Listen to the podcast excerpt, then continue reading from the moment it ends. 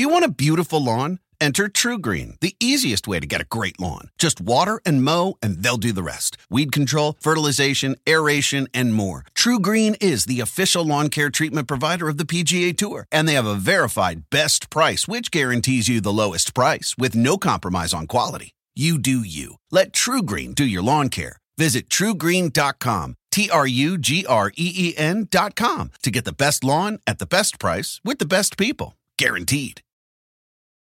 Life is a highway, and on it there will be many chicken sandwiches. But there's only one McCrispy. So go ahead and hit the turn signal if you know about this juicy gem of a detour.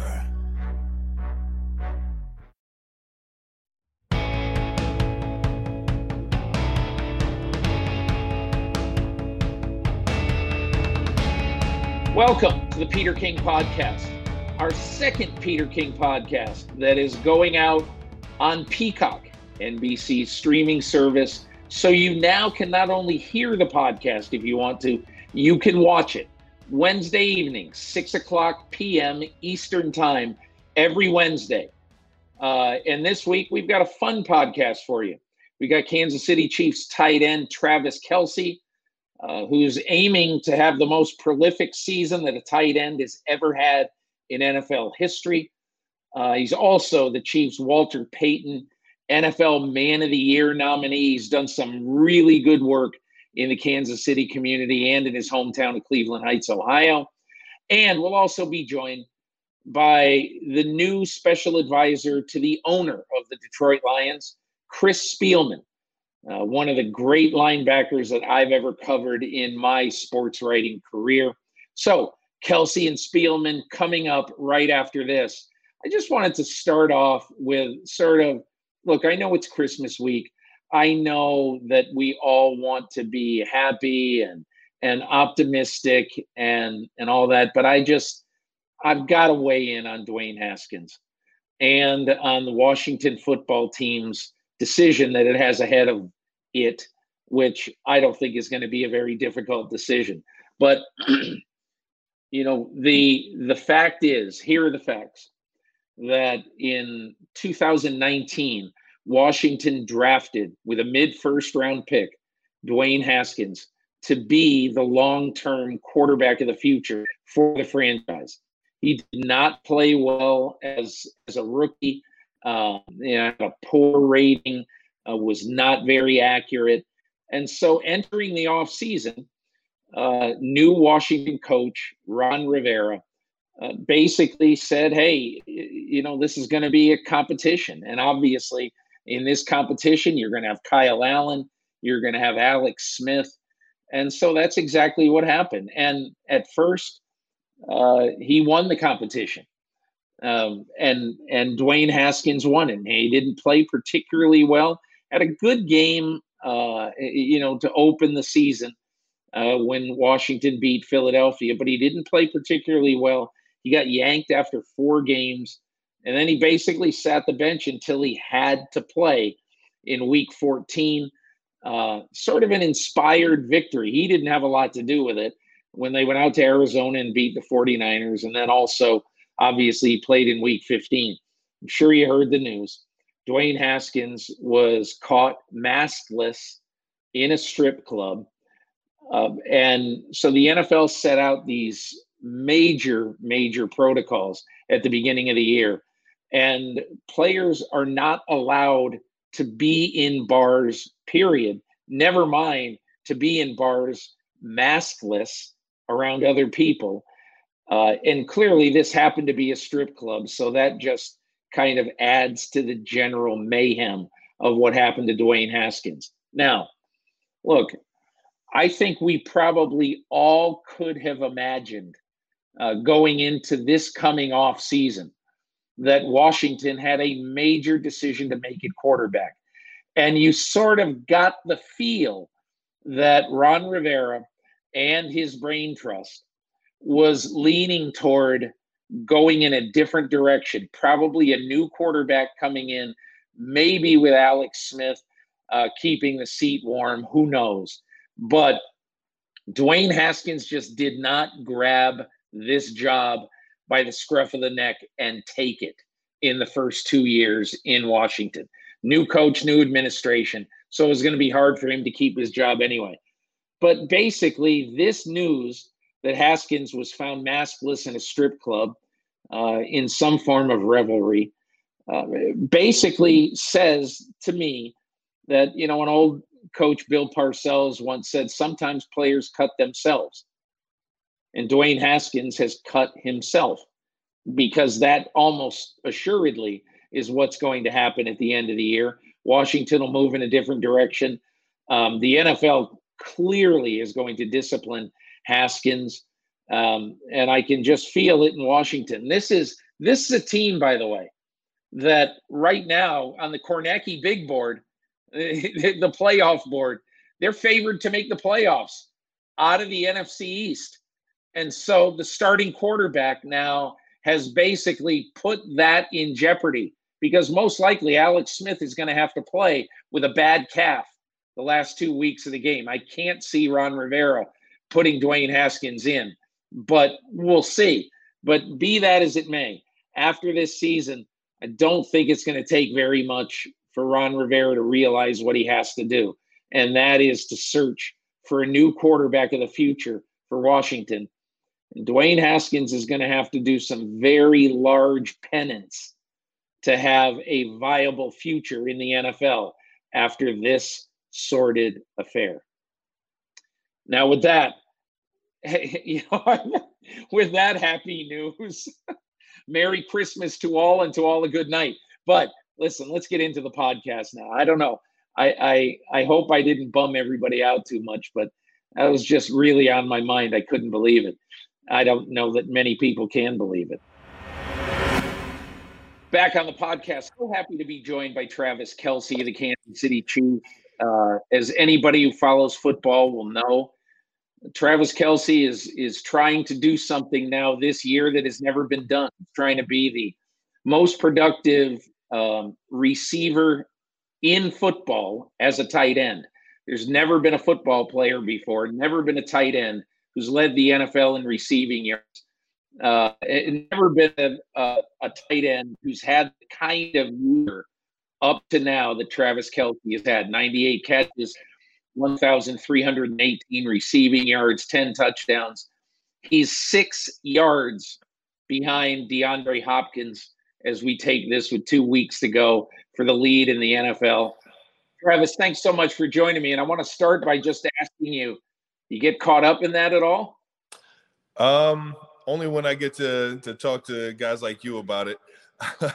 um, it's uh, it's it's it's definitely something cool to you know be in talks with um, you know all these great wide receivers and uh, the things that they've been able to do. I mean, DeAndre Hopkins has made play after play in just about every single game he's been in. So it's just uh, being up there with him. But I, I still think that uh, the deadliest weapon in the National Football League in terms of receiving or just a football player is Tyreek Hill, man. And that guy never gets enough credit for for what he does for this team. Well, Tyreek Hill is uh, has got a thousand two one thousand two hundred and eleven yards. Uh, but you know, you're right. It's so interesting to watch your offense. It's really a pick your poison offense, and that's one of the things I wanted to talk to you about was that, you know, Tom Brady made a comment the other day, Travis, that, you know, he said sometimes it can be hard. There's one football. I've got all these great players. You can't cut the football into three or four pieces. So some weeks it's going to be this guy's week. Some weeks it might be another guy's week. But how do you guys, as a tight end slash receiver group, handle that aspect of it? Well, I mean, one, we love you. We love playing with each other. We we really appreciate being around each other, uh, week in, week out, every single game. We love going to war for each other, and uh, and that's the that's the thing that kind of binds everybody to where you really don't think about the stats. You you just think about getting the ball down the field and into the end zone. And um, what also helps that is is is coaching, uh, the play designs um, getting guys opportunities to get open, having getting giving guys opportunities to have you know uh, one-on-one matchups with with guys where it's a it's into their advantage. Uh, I think that's one thing that Coach Reid does unbelievably is he sets myself, Tyreek, the running backs, um, and all the wide receivers. Uh, in he puts us in positions to succeed, and and sure enough, one five is out there throwing around better than anybody that's ever played the game, and it's just uh, it's a it's a fun combination. Do you ever find yourself thinking, "I am so fortunate that the all the time, all the time"? You kidding me? I, I think about how how how great it was for me to land here in Kansas City on draft day, uh, get the trust uh, every single year from this uh, this organization to do the right things, man. I'm a, I'm a very fortunate son of a buck, man, and I I'm extremely thankful for the opportunities that I that I've been given in uh, this organization, in this league, and uh, definitely in this city. And it's just been it's it's it's been awesome, man, to see to grow into into what this offense is now, and uh, and be there every step of the way, um, and see it grow within is uh, it's it's an awesome feeling. So I want to ask you just a little bit. I want to go back in time about when you actually got there. Okay.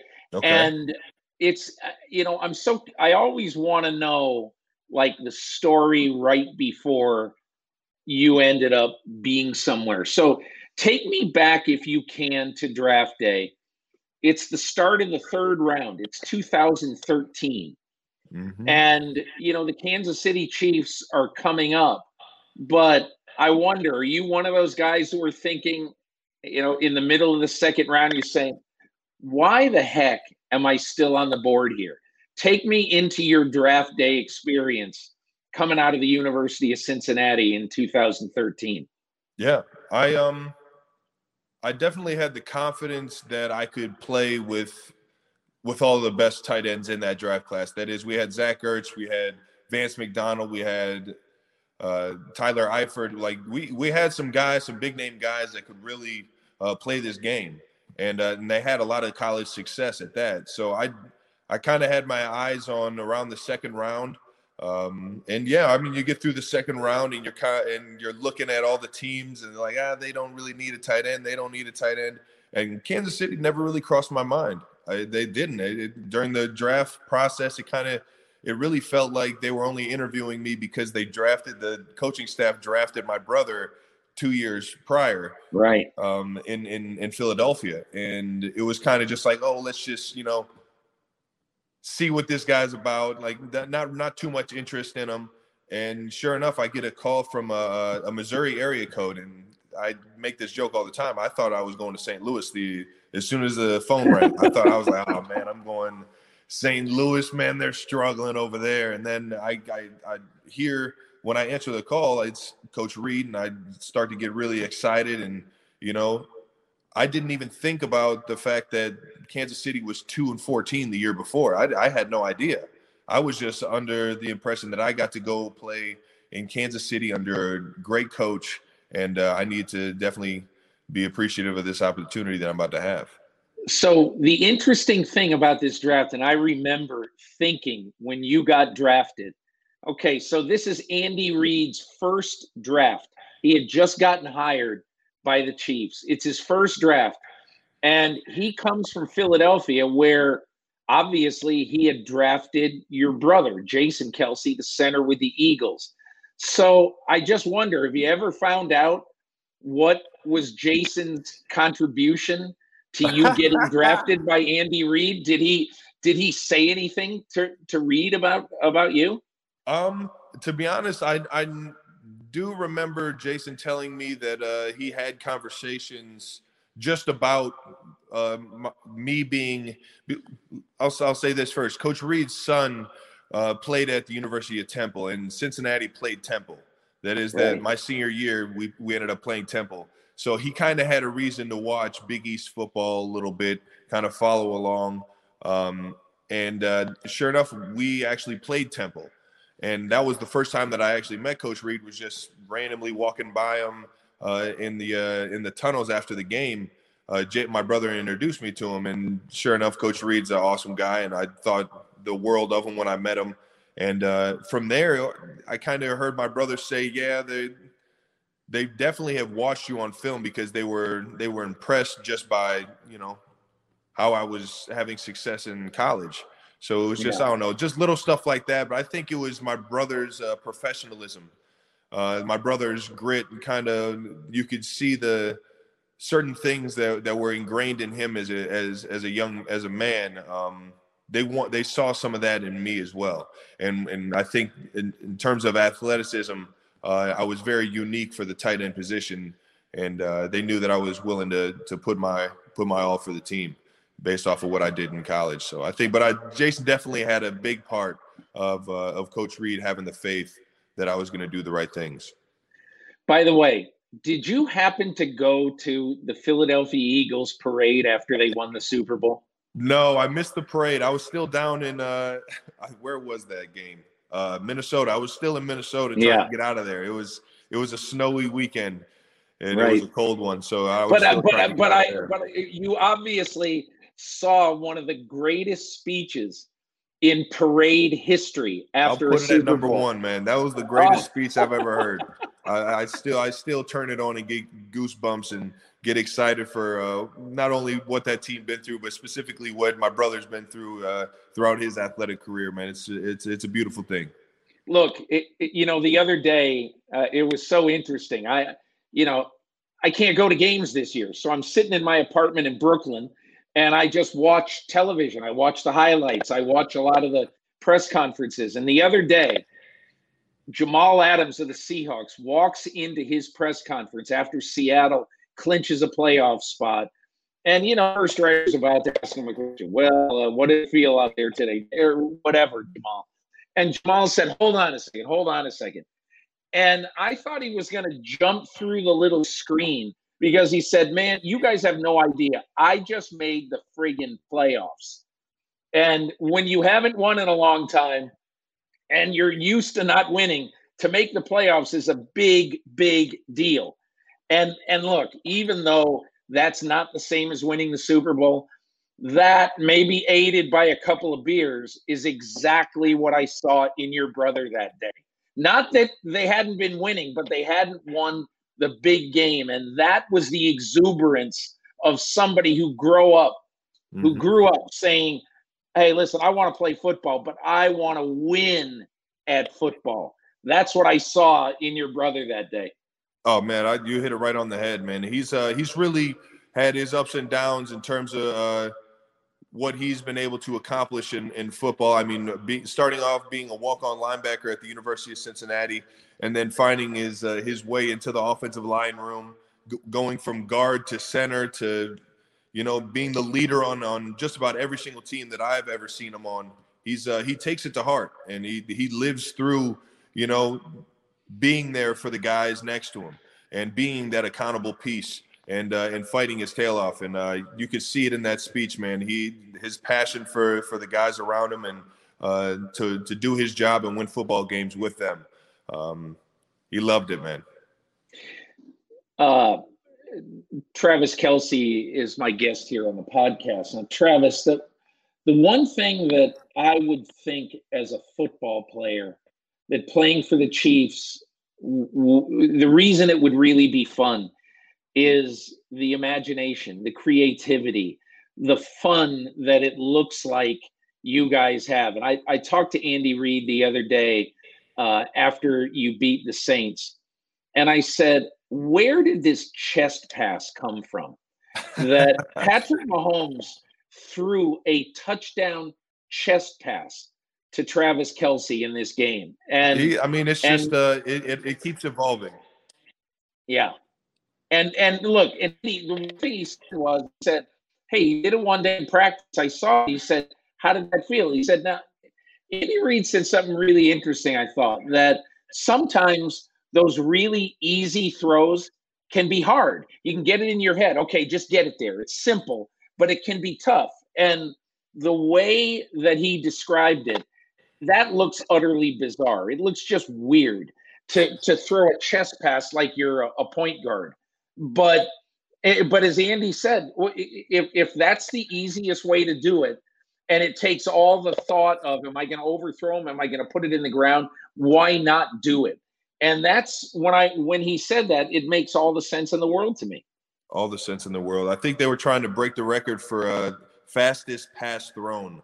That is from the snap to the throw, uh, get it out of his hands as fast as possible. And he um he takes everything to heart like that. I mean, if you watch him take a knee, he's trying to, you know, be the fastest one to take a knee. You know, he just has that competitive uh, nature to be able to to make anything possible out there on the football field, and uh, and and find a way to to to get the ball in the end zone. And sure enough, that play had been ran by uh, just about anybody. I think we put Dontari Poe in that position and got him a touchdown. So it's it's all play design, and uh, I definitely reap the benefits of it.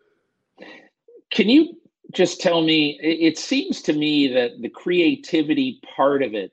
You know, when I've asked uh, Andy about this, he said, "Listen, you know, my office is open, and you know, I have Kafka in there, I have Bieniemy in there." you know, Patrick can contribute, other guys on the staff can contribute. So, what does it feel like knowing, and I'm going to exaggerate here, but knowing on offense that anything is possible? I mean, you get excited. You get excited when Wednesday and Thursday come around, and then Friday goal line packages come in, and you just get excited to see what the game plan is, how you can help the team, um, and and how coaches uh, all the coaching staff, all the offensive coaching staff wants to use your uh, your strengths that week, and it's just um it's fun because once you get into the to the routine of of um of the fundamentals, the practice style that Coach Reid implements in every single team, the the toughness, the the professionalism that you have to have. Once you get into that flow and that and and start to have success on Sundays and start winning football games, it's uh it's a fun working machine that that you can get excited to come into the building every single day and uh and, and it's definitely not slowing down anytime soon man these guys are creative have you ever come up with an idea that you have pitched either to patrick or to to andy or, or eric any of the coaches um, I've never, I don't think I've ever been bold enough to go up to Coach Reid and actually tell him, "Hey, why not this play?" You know, I, he's a he's a legend. You know, I just let him do his thing. I got full trust in him dialing up the right things, and uh, he's he he's definitely uh, asked me about some a certain route here and there, and I'll give him my input on what I feel comfortable with. But at the at the same time, it's just you know getting excited for those opportunities of you know it's kind of like it shocks you when you get that opportunity to run the the out and up or the you know the post and go or whatever it is you know the the, the fun routes that you can work downfield on and uh yeah, Pat's definitely uh, trying to make some new routes up every single week, and we'll we'll have some fun during practice with that. And uh, it the list just goes on. How difficult, how odd, how weird has it been this year to basically have to, in some ways, live like a monk, uh, not be able to go out and you know sort of feel the vibe in your community uh, and really have to be ultra ultra careful to not get COVID. It's tough, man. It is it's it's extremely tough because you love you love seeing the family. You love having people come in for games. I'm I'm somebody where I invite everybody out to Kansas City uh, to to come experience this uh, this culture. The the the football games up at Arrowhead are legendary and uh, we try and get uh, you know everybody out here. And it's just a season where in this time of the year where you just can't do it. And um, it's uh, it's just been frustrating. I'm not being able to see his family as much and things like that. But in terms of uh, the football world i think it's kind of locked in a lot of people and, and, and made people kind of focus on their job knowing that they unfortunately can't do too much else. Um, and uh, it's it's our, our job to go out there and entertain people and and try and put smiles on faces, knowing that it's not the the best of times, um, and uh, you know, just try and have fun with that. What's the biggest difference in playing either with no fans in the stands or very few? Man, I would say uh, the biggest difference is just the energy level. I mean, there there's certain games I can remember that I you just feel the energy from the crowd. Uh, the game at the Coliseum in uh, against the Los Angeles Rams a couple of years ago, you could just feel the energy from the crowd. Uh, all the playoffs games in Arrowhead last year, it, it, just turned you up a whole nother notch when you know that the that the fans are in it, that everyone's yelling, hooting, hollering, getting excited about every single play. Um, and, and and it's like nowhere else. It, Kansas City has got something special uh, from what the what the fans bring, and uh, that's definitely missed every single Sunday. For 25 years, Mike's has been making lemonade the hard way. Mike's Hard Lemonade. Hard days deserve a hard lemonade. Mike's is hard, so is prison. Don't drive drunk. Premium all beverage with flavors. All registered trademarks used under license by Mike's Hard Lemonade Company, Chicago, Illinois. Start clean with Clorox because Clorox delivers a powerful clean every time. Because messes happen. Because. Hey, listen. Remember how you told me to toss those takeout containers before we left for vacation? And you were like, I'm serious. If that leaks over the counter, it'll be a slimy abomination by the time I get back. And I was like, yeah, yeah, yeah. Of course. Don't worry about it. I won't forget. well. Ooh, yeah, that happens. So start clean with Clorox. Use Clorox products as directed. Rinse after use if in contact with food surface. With the Wells Fargo Active Cash Credit Card, you can earn unlimited 2% cash rewards on purchases you want and purchases you need. That means you earn on what you want, like trying out that new workout class, and 2% cash rewards on what you need, like a foam roller for your sore muscles. That's the beauty of the Active Cash Credit Card. It's ready when you are with unlimited 2% cash rewards. The Wells Fargo Active Cash Credit Card. That's real life ready. Terms apply. Learn more at wellsfargo.com slash activecash. Travis, I want to segue a little bit into some of the things you're doing. We're here in Christmas week, and um, the NFL every year, right about this time, comes out with their 32 Walter Payton NFL Man of the Year nominees. You were the one this year in Kansas City. And I think one of the reasons why I wanted to talk to you, especially in a week like this, is that you have really impacted the Kansas City community and uh, your hometown in Cleveland Heights, Ohio. And I just want you to explain, if you can, you know, you, you have basically a really cool idea with your uh, with your 87 and running foundation because what happens i'm very bullish on this i think it's so cool that a lot of kids who go to schools either in disadvantaged schools or in school systems that don't have the money that other uh, school systems have, they are not able to get the resources in areas like uh, it, not only in athletics but in in STEM and in other parts of the school system. So I want to know what motivated you to get as involved as you are, particularly when it comes to education of young kids. I um I'll start off by saying I grew up uh, very fortunate. You know, I, I grew up in a community, Cleveland Heights, that is uh, it's it's very multicultural. Very it has it has a, a lot of different um, uh, ethnicities as well as social class, and um, I got an understanding of what life was for a lot of people. And what that did was it, it made me understand that um, you know when you can lend a helping hand, you should do that. Uh, we just and and I, I my parents instilled it in me, and helping out the Kansas City community. I mean, what they give the Chiefs on Sundays and throughout the week, and all the support, all the love. Uh, I wouldn't be here without this community. So I, I honestly, I felt that it was in me to start 87 and running my foundation. And uh, it's not just myself that that's, that's helping these kids; it's this community that's supporting the foundation. Uh, the A and A management, Andre and Aaron, uh, that are that are help running my foundation, that that are really kind of tying the putting together everything to make make it all work. Um, and then teaming up with Operation Breakthrough, who helps out the disadvantaged youth in, uh, throughout the Kansas City uh, communities, and uh, have been doing it for years upon years. Um, and when they started to really uh, develop all the extracurricular stuff uh, in the in the facility. Um, I wanted to be a part of that. I wanted to help out, and I thought STEM, a robotics lab, uh, these opportunities. You just I, I could have never even thought about having a robotics lab in my school growing up, and I I, I had an unbelievable school, and uh, and I'm just I'm excited for these kids to be able to have this and uh, to be able to you know have some advantages that they wouldn't have otherwise and uh, I'm very proud and, and, honored to represent the Kansas City Chiefs in this light. And uh, and the Walter Payton Manor Man of the Year has always been something that's you know that you can that, that you can kind of wear with your chest chest out and head high. You know, it's very it's very honorable. What's so interesting about what you've done is, and look, I, I never ever would look down on anybody giving money to any charitable cause. It's fantastic. But basically, you know, you have by the end of this year, you will have donated a million dollars, and in part, you know, to your local efforts.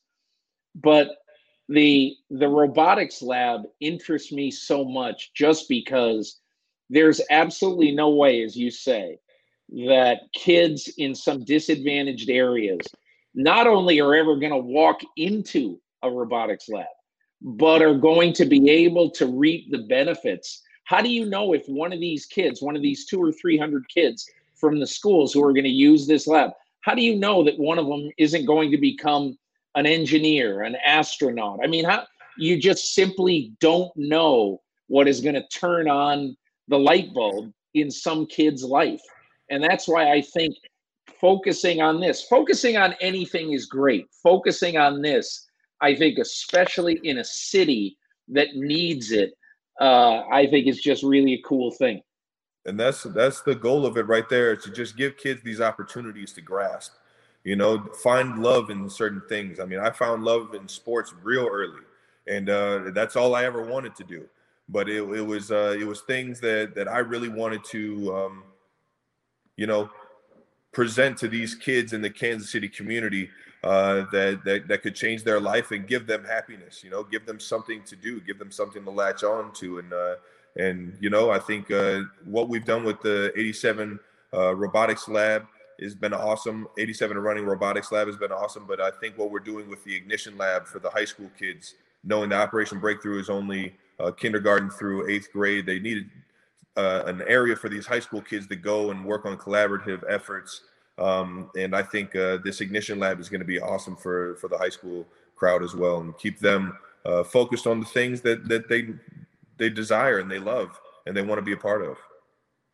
Yeah, I think um, one of the things also that uh, that you've done is you focused a little bit on kind of COVID related causes uh, and, and some back in your hometown. Why have you wanted to do something and some things COVID related, uh, especially for families who that, that are struggling? Well, I mean, it's right now. I just kind of explained that you know when you're able to lend a helping hand, I, I just have the the itch to do it. It just it is what it is, and I knew that my community is is something that's very dear to my heart, uh, dear to myself. The the entire Cleveland community at that is something that I I cherish being from the 216 uh, a lot. And um, with that being said, I knew that that you know quarantining and the everything that's been going on with COVID, um, it's going to be a struggle for a lot of people, and it's going it's going to hurt them uh, for quite a bit of time. Hopefully, not as long as uh, as you know what we hope, but at the at the same time, it, it, it is what it is, and uh, I think lending a helping hand and, and just trying to you know be there for people uh, at all times. I'm going to finish with one more football question, and that is, as you look at the landscape, you guys, as we sit here, won 22 of your last 23 games. Um, and it's hard to imagine, based on what we saw last year, that you guys could actually be a better team this year than you were. As you sort of, now that you've clinched it, whether you end up being first or, uh, you know, having the bye and being the top seed, how do you think your team is better this year than it was last year?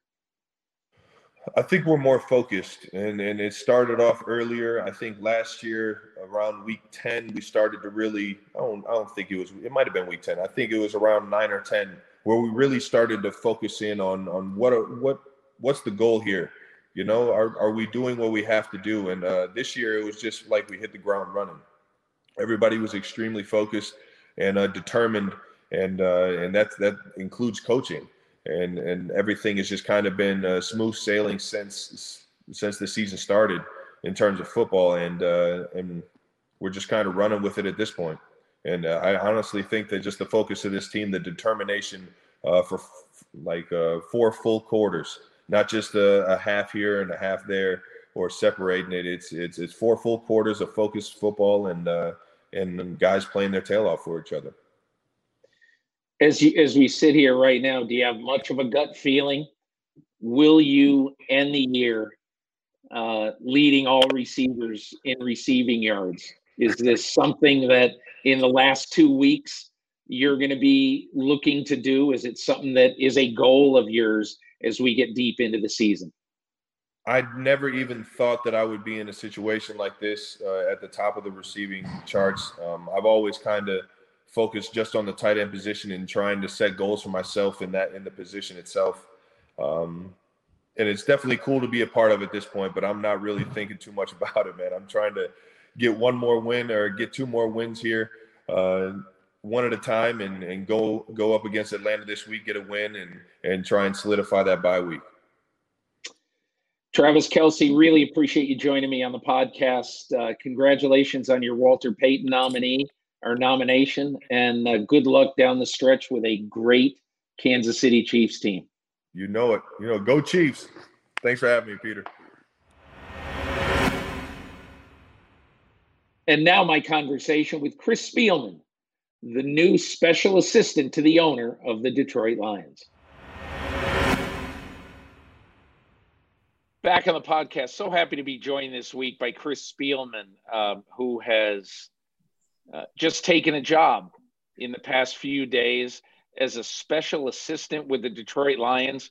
And we're going to have to get into what exactly that means because I know Chris Spielman uh, pretty well, and I know he likes precision. I know he doesn't like to have things cloudy. You know, he likes to have things crystal clear. But anyway, Chris, uh, so happy uh, for you in your life. And uh, happy you could join me. Congrats.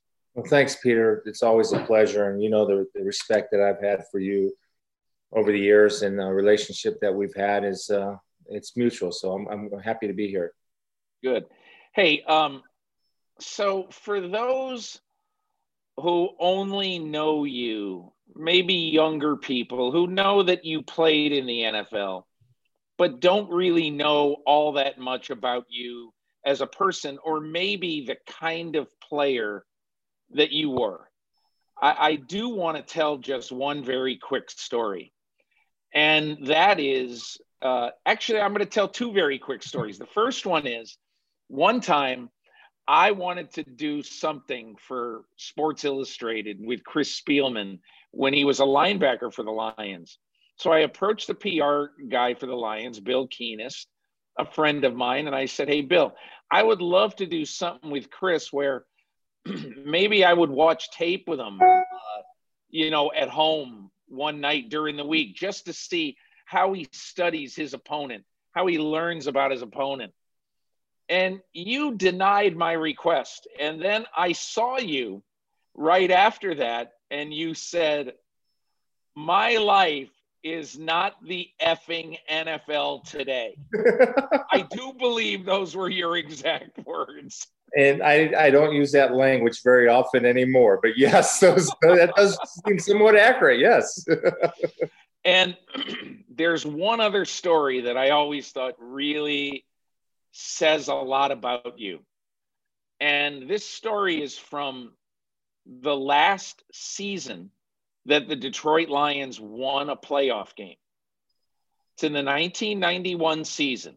The Lions beat Dallas in the divisional playoff game that year.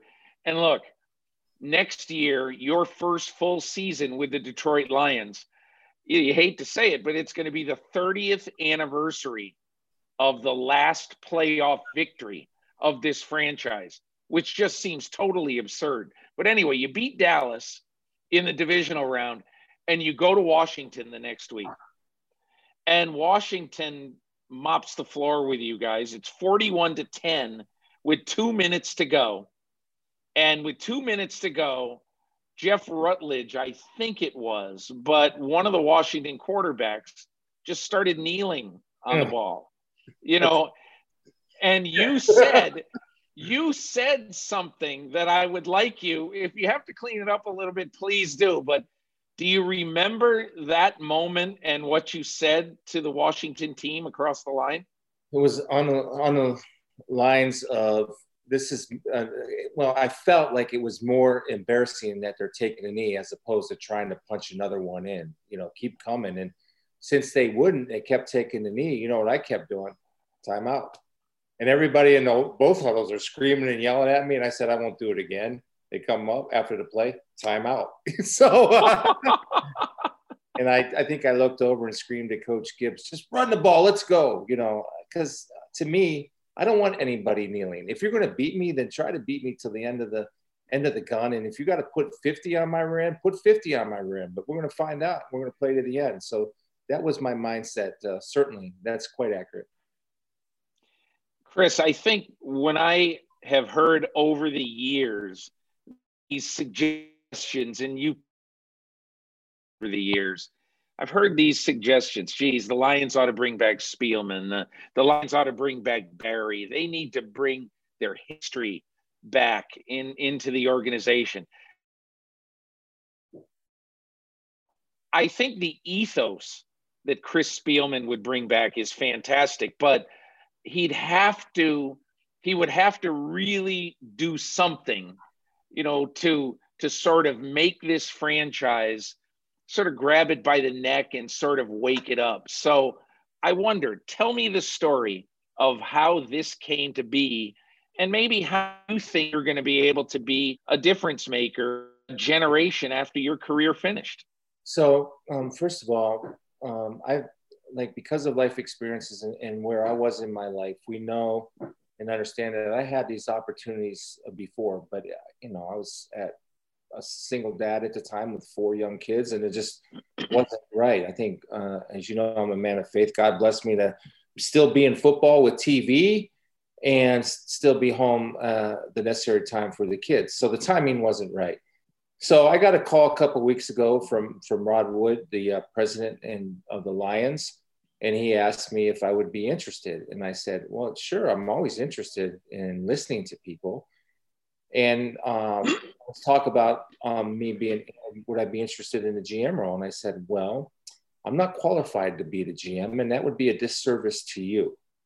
I said, "I know a lot of things, and I know a lot of people."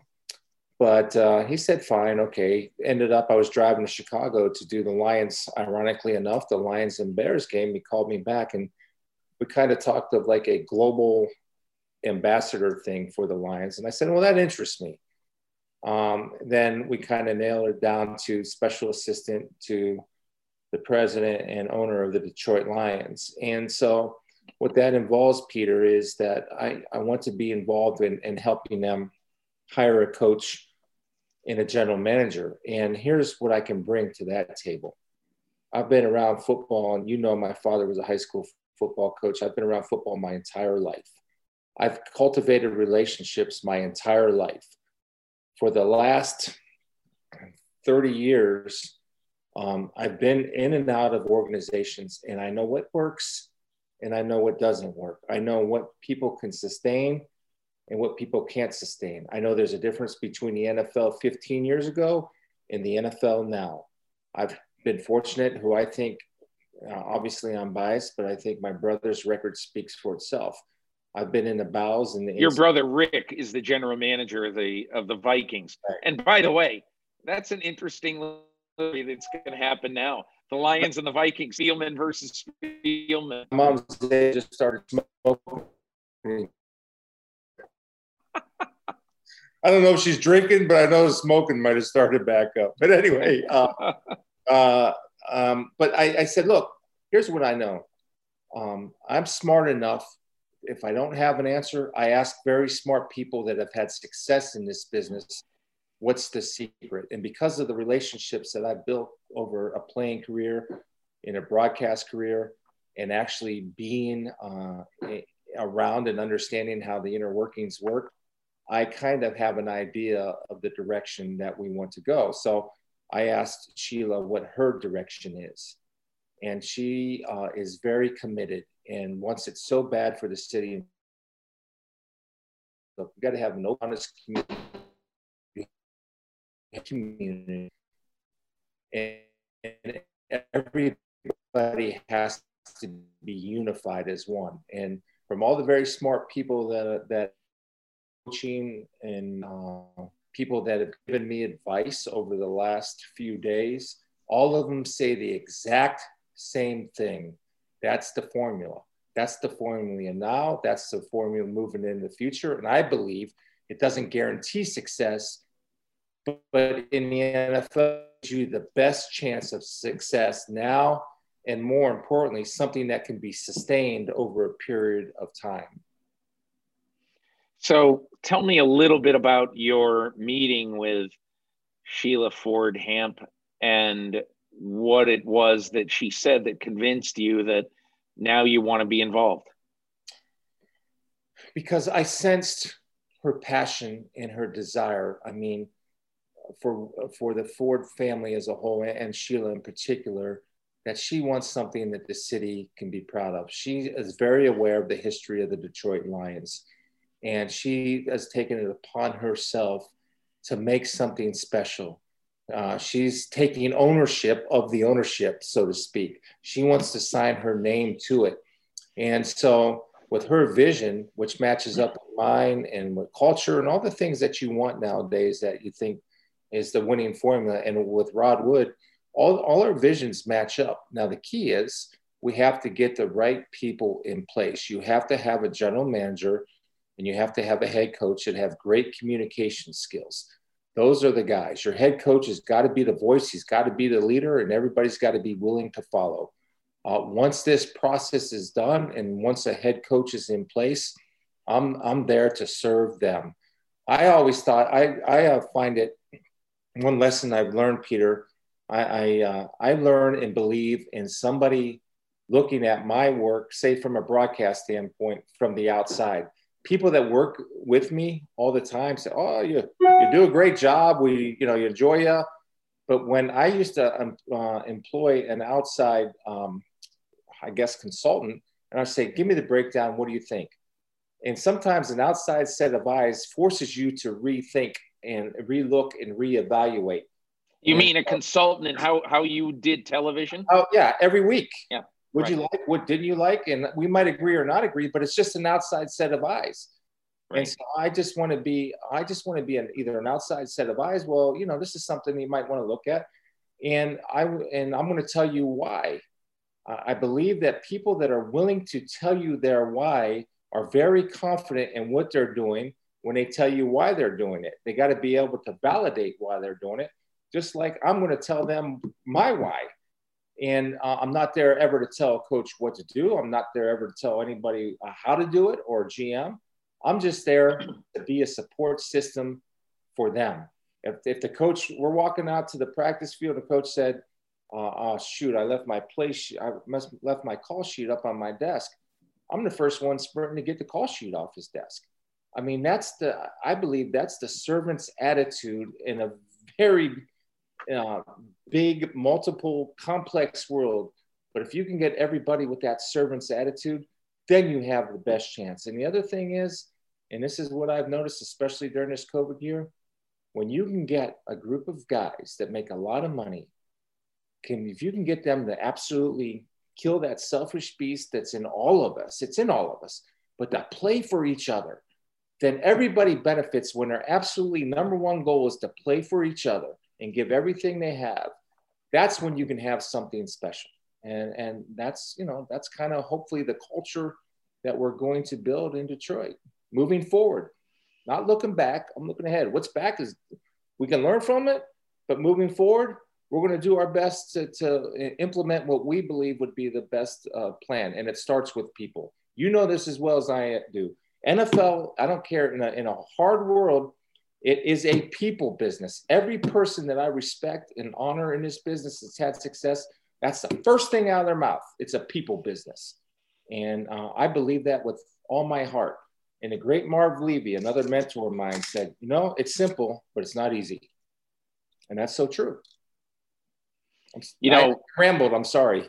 no, I loved it um, because now I want to play for you. Um, but um, I'll just I'll make this point. And everyone always wonders, okay, why does some coach work? Why does some coach not work? And you talk about communication. And I do not mean to to diss Matt Patricia, who I think is a very good football person. I really do. But I also think that when you are the head coach of a team, you have to make sure that everybody, all 53 guys on your team, you have the ability. Some of them, a backup guy who thinks he ought to be starting, deep down, he might hate your guts. But you have to have the ability to go up and sit next to him on the stool next to next to him in the locker room and say, "Let's talk about why you're pissed off." You know, let's let's have a line of communication. And I think it's not only Matt, it is probably 15 or 20 coaches I can think of off the top of my head when you say, why didn't this work the way you really would have liked it to work? And the reason why communication is such an important thing is very, very simple. Because if you have 53 guys, or now 69 with the big practice squads, if you have all those guys in the room and you have five, seven, eight, ten who are really unhappy, and uh, you know, Parcells, when I covered the Giants, he used to call them the dissidents, you know, and he used to say they're working some corner of the locker room yeah. and they're saying bleeping Parcells or bleeping Lawrence Taylor. You know, he he doesn't get coached like everybody else, and Parcells favors this guy or that guy. You know, and then it just builds and builds and builds, so that you have, you know, an unhappy, at least fairly sizable chunk in your locker room. And it's okay for guys to be happy or unhappy, in my opinion, but to be disrespectful and to be sort of, I don't want to even say treasonous, that's too strong, but to, to be hurting your team, that's where problems start. And I think that is where communications and communication has to be so important. I'm really glad to hear you talk like that. Well, I mean, that's the way that's moving forward. You have to know the room, right?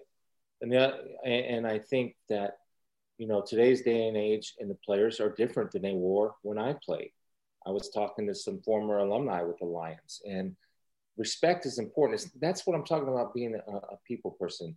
It, you know, my dad told me, I mean, you know, because I said so. There's got to be a respect there, and you yeah. treat people with respect because I believe you get the most out of people when you uh, treat them with respect, and there's a clear communication on where they stand and why they stand there.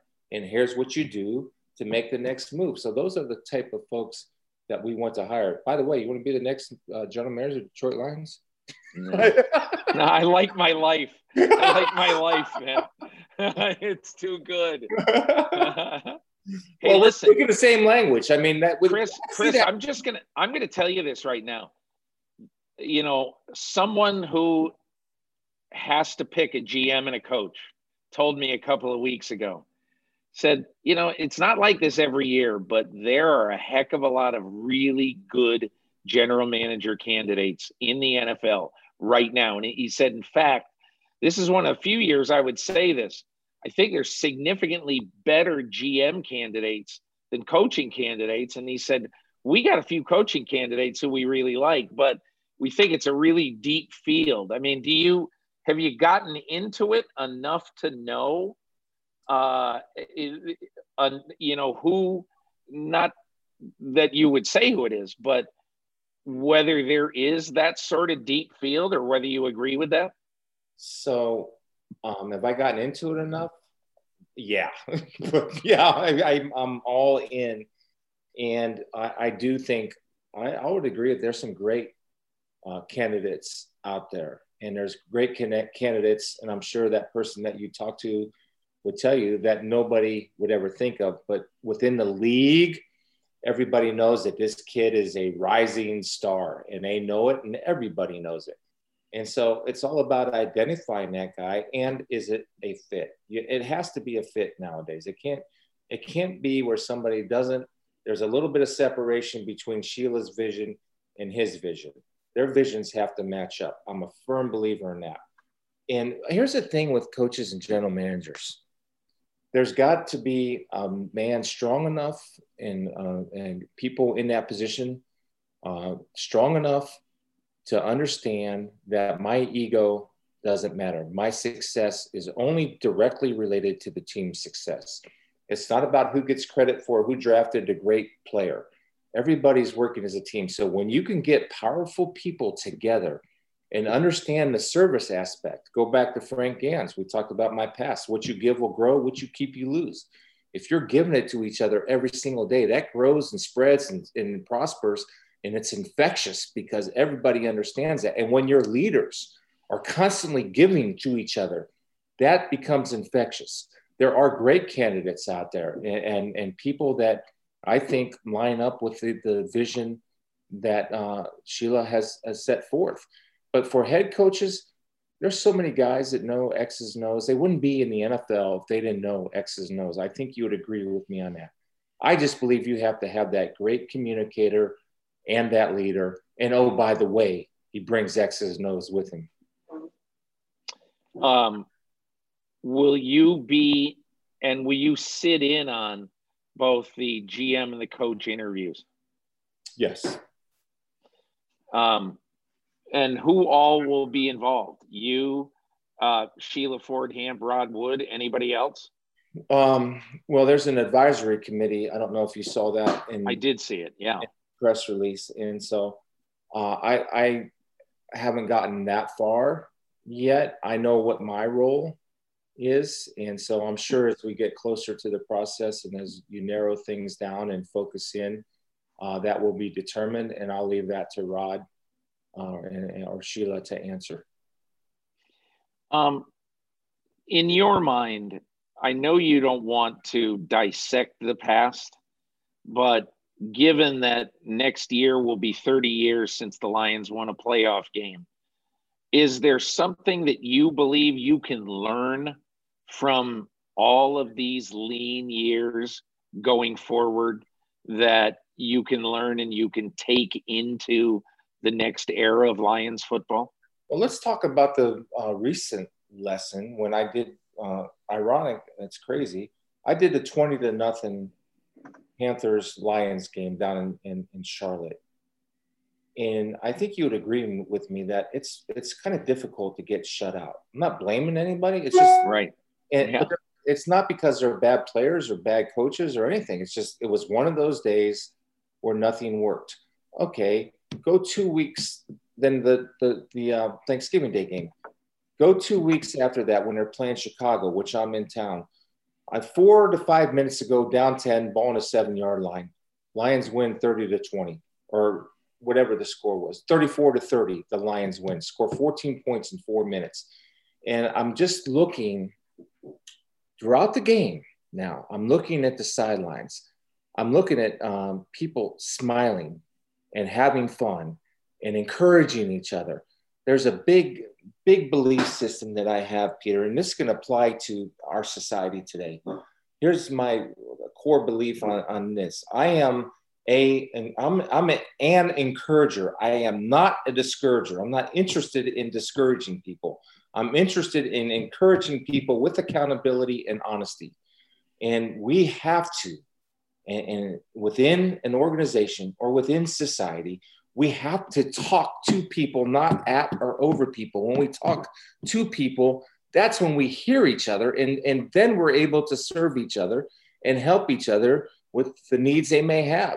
Look, it's this. I if, if I were working for Peter King and you hired me as your special assistant, the first thing I would ask you, um, I would say, Peter, you need to be tell me exactly what you need from me for me to do my job because your success is my success then i would say then i'm going to ask you a que- question here's or uh, here's what i need from you or statement here's what i need from you to do my job at the highest level so that's my mindset and my thinking and that not only can work within an organization uh, belonging to the nfl detroit lions for example but I think it can work in society. I, I, I know it can. If we encourage instead of constantly, we can have disagreements and all that stuff, but we don't need to talk over. We can talk too.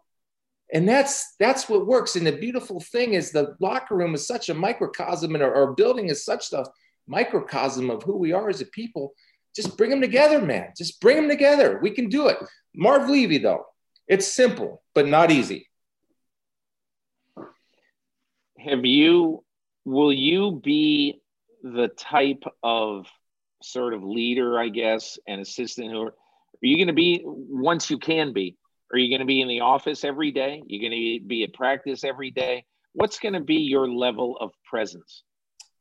So I'm I'm almost insulted that you're asking me that. I guess that that means you're going to be in the office every day at seven well, o'clock. I am, and I'm, I'm going to serve the organization in a lot of ways. You know, I want to I want to be out in the community. I, I want I want to help in, in with with the marketing, with the digital media. I, I have experience in all this, you know, and my goal is to serve the organization where I can be of most use and to help everybody do their job better. That's my goal. That's my only purpose there. That is it. I'm not there to, to you know, sit in an office and, and break down film 24 hours a day. Football, once you know it, it's really not that hard. The NFL, okay, you got a quarterback, you got a chance. It's a matchup. We got a we got a slot receiver on a, on a slower safety or a linebacker. There, there's no way he's going to cover him. It's third and three. We're going there. It's it's not that difficult. We got an offensive guard, uh, six inches his butt's further than an offensive tackle in the center. He's pulling. The ball's got to go that way unless they got a little trick up there. So, I mean, football is not that hard. Simple, but not easy, right? So I want to say, and those guys know that. The people you hire know that. You get out of the way and let them do their job and say, if you need something, here it is. Okay, but I, I am I, I'm a sponge. I want to learn. Okay, how's the business side work? I'm going to sit with uh, Mike Disner and explain this cap thing to me. I know what's going down. How we making it work? I want to know. Tell me your why. That that kind of thing. I want to be all involved, not for my ego to serve my purpose, so I can serve the Lions in a bigger and better way in all areas of the Detroit Lions. Make sense? It makes sense. Yeah, it does make sense. Um, two other things just about your team do you you know you last played for the lions in 1995 so it's been 25 years mm-hmm. did you ever really think that this day would come this time would come where you would one day work in a you know important role with this team that you loved so much when you played? Uh, no and neither did i think i'd ever live through a pandemic but here we are it's 2020 so crazy things happen right? And so and this is a, something that, that i share as uh, you know a, a, father and a husband it's all about our response. And when change comes either you embrace it and the conveniences and inconvenience, inconvenience of it or you sit down and say oh my gosh change is coming. What do i do? I'm done now. No it's all about the response that you have to it and you can control the outcome by your response. In response with enthusiasm and embracing challenges as opposed to, to, to cowering to challenges. Yeah. But th- no, I never thought, eh, no, because I was, I, I thought I did a decent job at Fox and I worked very hard and I loved Fox. I loved all the people, you know, those folks, they're great folks. Mm-hmm. And, and, and, uh, but I learned so much about teamwork and in the TV booth between the producer and the director and all the camera guys and the tape guys and between play by play. When that works, and you know a booth that works and you know a booth that doesn't work, when that works, it's the same formula. Everybody is serving each other so they can be at their best by lifting everybody up. They're lifting you up. So you have one great product that you yeah. put out every single week. What's your gut feeling about Matthew Stafford's future in Detroit? I, I you know, that's probably. Uh, I'll, I'll say this about Matthew: he is he is a very very talented guy, and he's a tough sob man. I, I came home from uh, the Bengals Cowboys game. I caught the second half on TV, and I saw where Kenny Clark rolled him up, and Matthew hurt the left side of his rib cage with cartilage. Goes into the locker room, comes out of the locker room, tries to throw. It's not what he wants. So Matthew is this type of guy, and, and my opinion. This is just my opinion. Matthew's a guy that put the team ahead of himself because he had to make a decision. I can go in there and try to gut it out, but does that give our team the best chance if I'm playing at 50%, or does 100% Chase Daniel give yeah. our team the best chance? That's what I know about Matthew Stafford. But is that a decision that you believe the new general manager and coach should make, or should that decision be made in concert with you, Rod Wood, uh, and Sheila? Well, I, I go to back to you know you hire a head coach and a general manager for a reason. Then you let them do their jobs. Uh, hey, last thing, just in general. So you've been in the game now for a long time. The game is totally different. The game is wide open. It's a different football game now. Do you believe that this is a long rebuild for the Detroit Lions? What do you believe is most important now coming up in a football sense here in this coming off season? Well, I, I think there's a lot of good pieces in place in Detroit, just from my TV observations in my gallons and drawers full of notes over there. I think there's an offensive line, which is vital. And we know, and I'm sure you've probably wrote about this in Monday Morning Quarterback. It's everybody's running the ball now, right? It, it, everybody's getting back to running the football. I think there's a uh, analytic of if you run a ball 35 times or more in a game, now a lot of it dictates the game, right? But if, if you run it 35 times or more, you got like an 80% chance of winning the game. But every every week I see the same thing, and, and the people I talk to around the league, there's a really a focus on running the football. Watch the Bears and when David Montgomery's back, and see see what their how their offense has changed to help Mitchell Trubisky. There are only so many Patrick Mahomes and Aaron Rodgers and Ben Roethlisberger's running around in this world. Not a lot of them. I mean, those guys are um, just a, on another planet, in, in my opinion. And so you have to build and build something that is a uh, pretty good formula for success, in my opinion. Chris Spielman, have a good time doing the Detroit Lions. It looks like you will. You're a happy man, and uh, you wouldn't have left a really good job that you had if you didn't think this was a better job. I think. I had I had a great job, and I and but this is like football. You know, football is in my blood, and um, it's the Lions are part of me, and I wouldn't have left for any other team but the Detroit Lions. Chris Spielman, thanks a lot. All the best to you. And to you, my friend. My thanks to Travis Kelce, Chris Spielman, uh, and you know, my thanks to you, uh, my listeners, and now my viewers uh, for spending this year with my podcast. This obviously uh, is not the last podcast of the year. Next next week we'll have another one right before uh, New Year's Eve. But I did want to say thanks for uh, being such a good audience, giving me such good feedback. Who you want to hear, what you want to hear. Um, so I do appreciate that. Again, you can see this podcast. You can see me and Travis Kelce, me and uh, Chris Spielman on Peacock every Wednesday at 6 p.m. Eastern, uh, and it's it's free. There's no uh, there's no credit card involved. Just go get Peacock and watch it for free. It's got a great sports lineup every day, uh, beginning with Mike Florio and Chris Sims uh, from 7 to 9 Eastern. Then you go Dan Patrick, Rich Eisen, Michael Holley, Mike Smith, Florio, Charean Williams. It's, you know, really, it is a one stop place, very, very heavy for pro football coverage. So, hope everybody has a Merry Christmas, Happy Holidays. Have a great week, a great weekend. Week 16. There's a lot happening in the NFL. Hope you enjoy it. Have a good weekend, everyone.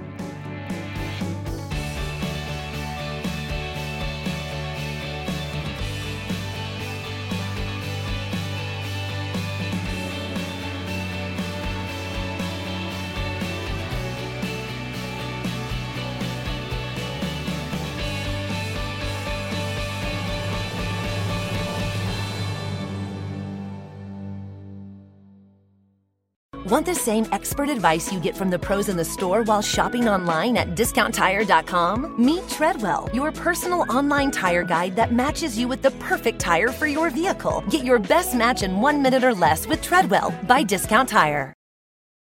Walmart Plus members save on meeting up with friends. Save on having them over for dinner with free delivery with no hidden fees or markups. That's groceries plus napkins plus that vegetable chopper to make things a bit easier. Plus, members save on gas to go meet them in their neck of the woods. Plus, when you're ready for the ultimate sign of friendship, start a show together with your included Paramount Plus subscription. Walmart Plus members save on this plus so much more. Start a 30-day free trial at walmartplus.com. Paramount Plus Essential Plan only. Separate registration required. See Walmart Plus terms and conditions.